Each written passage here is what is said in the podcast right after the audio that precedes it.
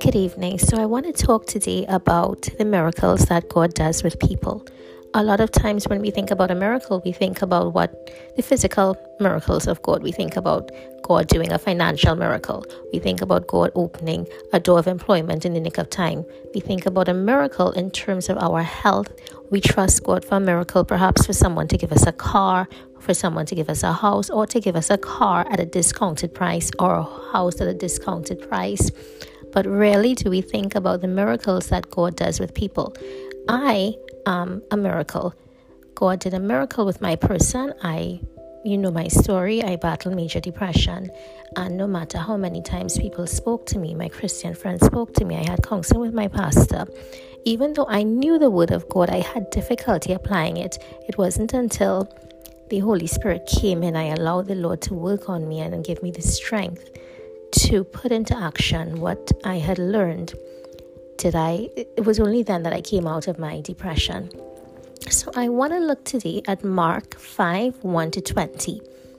This story is about the man who was possessed with many demons in the country of the Gadarenes. So, Mark chapter 5, verse 1 to 20. And they came over unto the other side of the sea into the country of the Gadarenes. And when he was come out of the ship, immediately there met him out of the tombs a man with an unclean spirit, who had his dwelling among the tombs. And no man could bind him, no, not with chains, because that he had been often bound with fetters and chains, and the chains had been plucked asunder by him, and the fetters broken in pieces.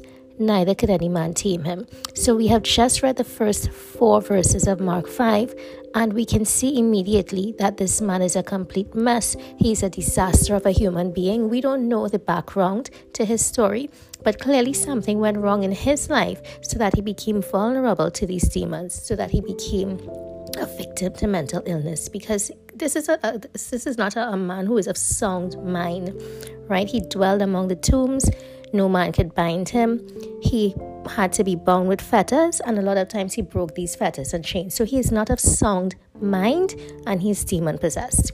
Let's continue from verse 5. And always, night and day, he was in the mountains and in the tombs, crying and cutting himself with stones. But when he saw Jesus afar off, he ran and worshipped him, and cried with a loud voice and said, What have I to do with thee, Jesus, thou Son of the Most High God? I adjured thee by God that thou torment me not.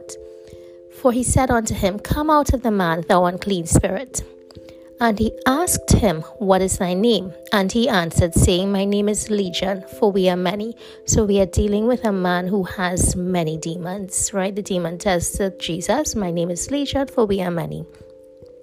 And he besought him much that he would not send him away out of the country. Now there was there nigh unto the mountains a great herd of swine feeding.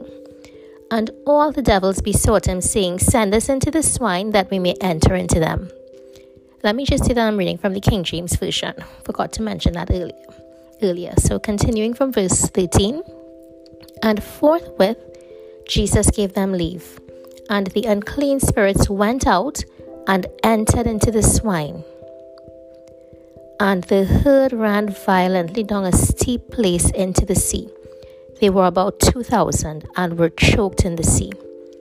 And they that fed the swine fled and told it in the city and in the country. And they went out to see what it was that was done. And they came to Jesus and see him that was possessed with the devil and had the legion sitting and clothed and in his right mind. And they were afraid. All right, so let's stop at verse 15 for the while. So when we met this man, he was not in his right mind. But after an encounter with Jesus, after the Lord delivered him, he was in his right mind. Now, I don't know about you, but based on the description that was given at the beginning, if I had met someone like that, I would think to myself, okay, well, it doesn't look as if there's any hope for you because he was far gone. I mean, I want to emphasize, so I'm going to reiterate this man was a madman.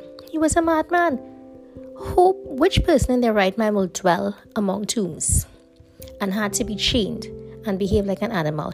He was out of his mind. He was gone. This was a man who, whose mind was gone. But after his encounter with Jesus, he became a man in his right mind. He was wearing clothes, right? He had clothes and in his right mind. So let's continue from 16. And they that saw it told them how it befell to him that was possessed with the devil, and also concerning the swine. And they began to pray him to depart out of their course. So that's another issue that could be addressed in detail, but the residents were afraid of what Jesus had done, how he had delivered the man, and they, he wanted them to to leave, right? So their fear got in the way of God doing any additional work there. And when he was come into the ship, he that had been possessed with the devil prayed him that he might be with him. Now, isn't that something else? That's verse 18. Isn't that something else? He was a complete mess initially, and now he doesn't want God to leave him.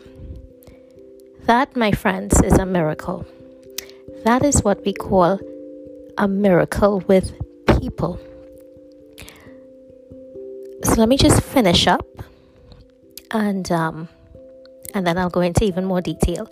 So howbeit Jesus suffered him not, but saith unto him, Go home to thy friends, and tell them how great things the Lord hath done for thee, and hath had compassion on thee. And he departed and began to publish in Decapolis how great things Jesus had done for him. And all men did marvel and all men did marvel.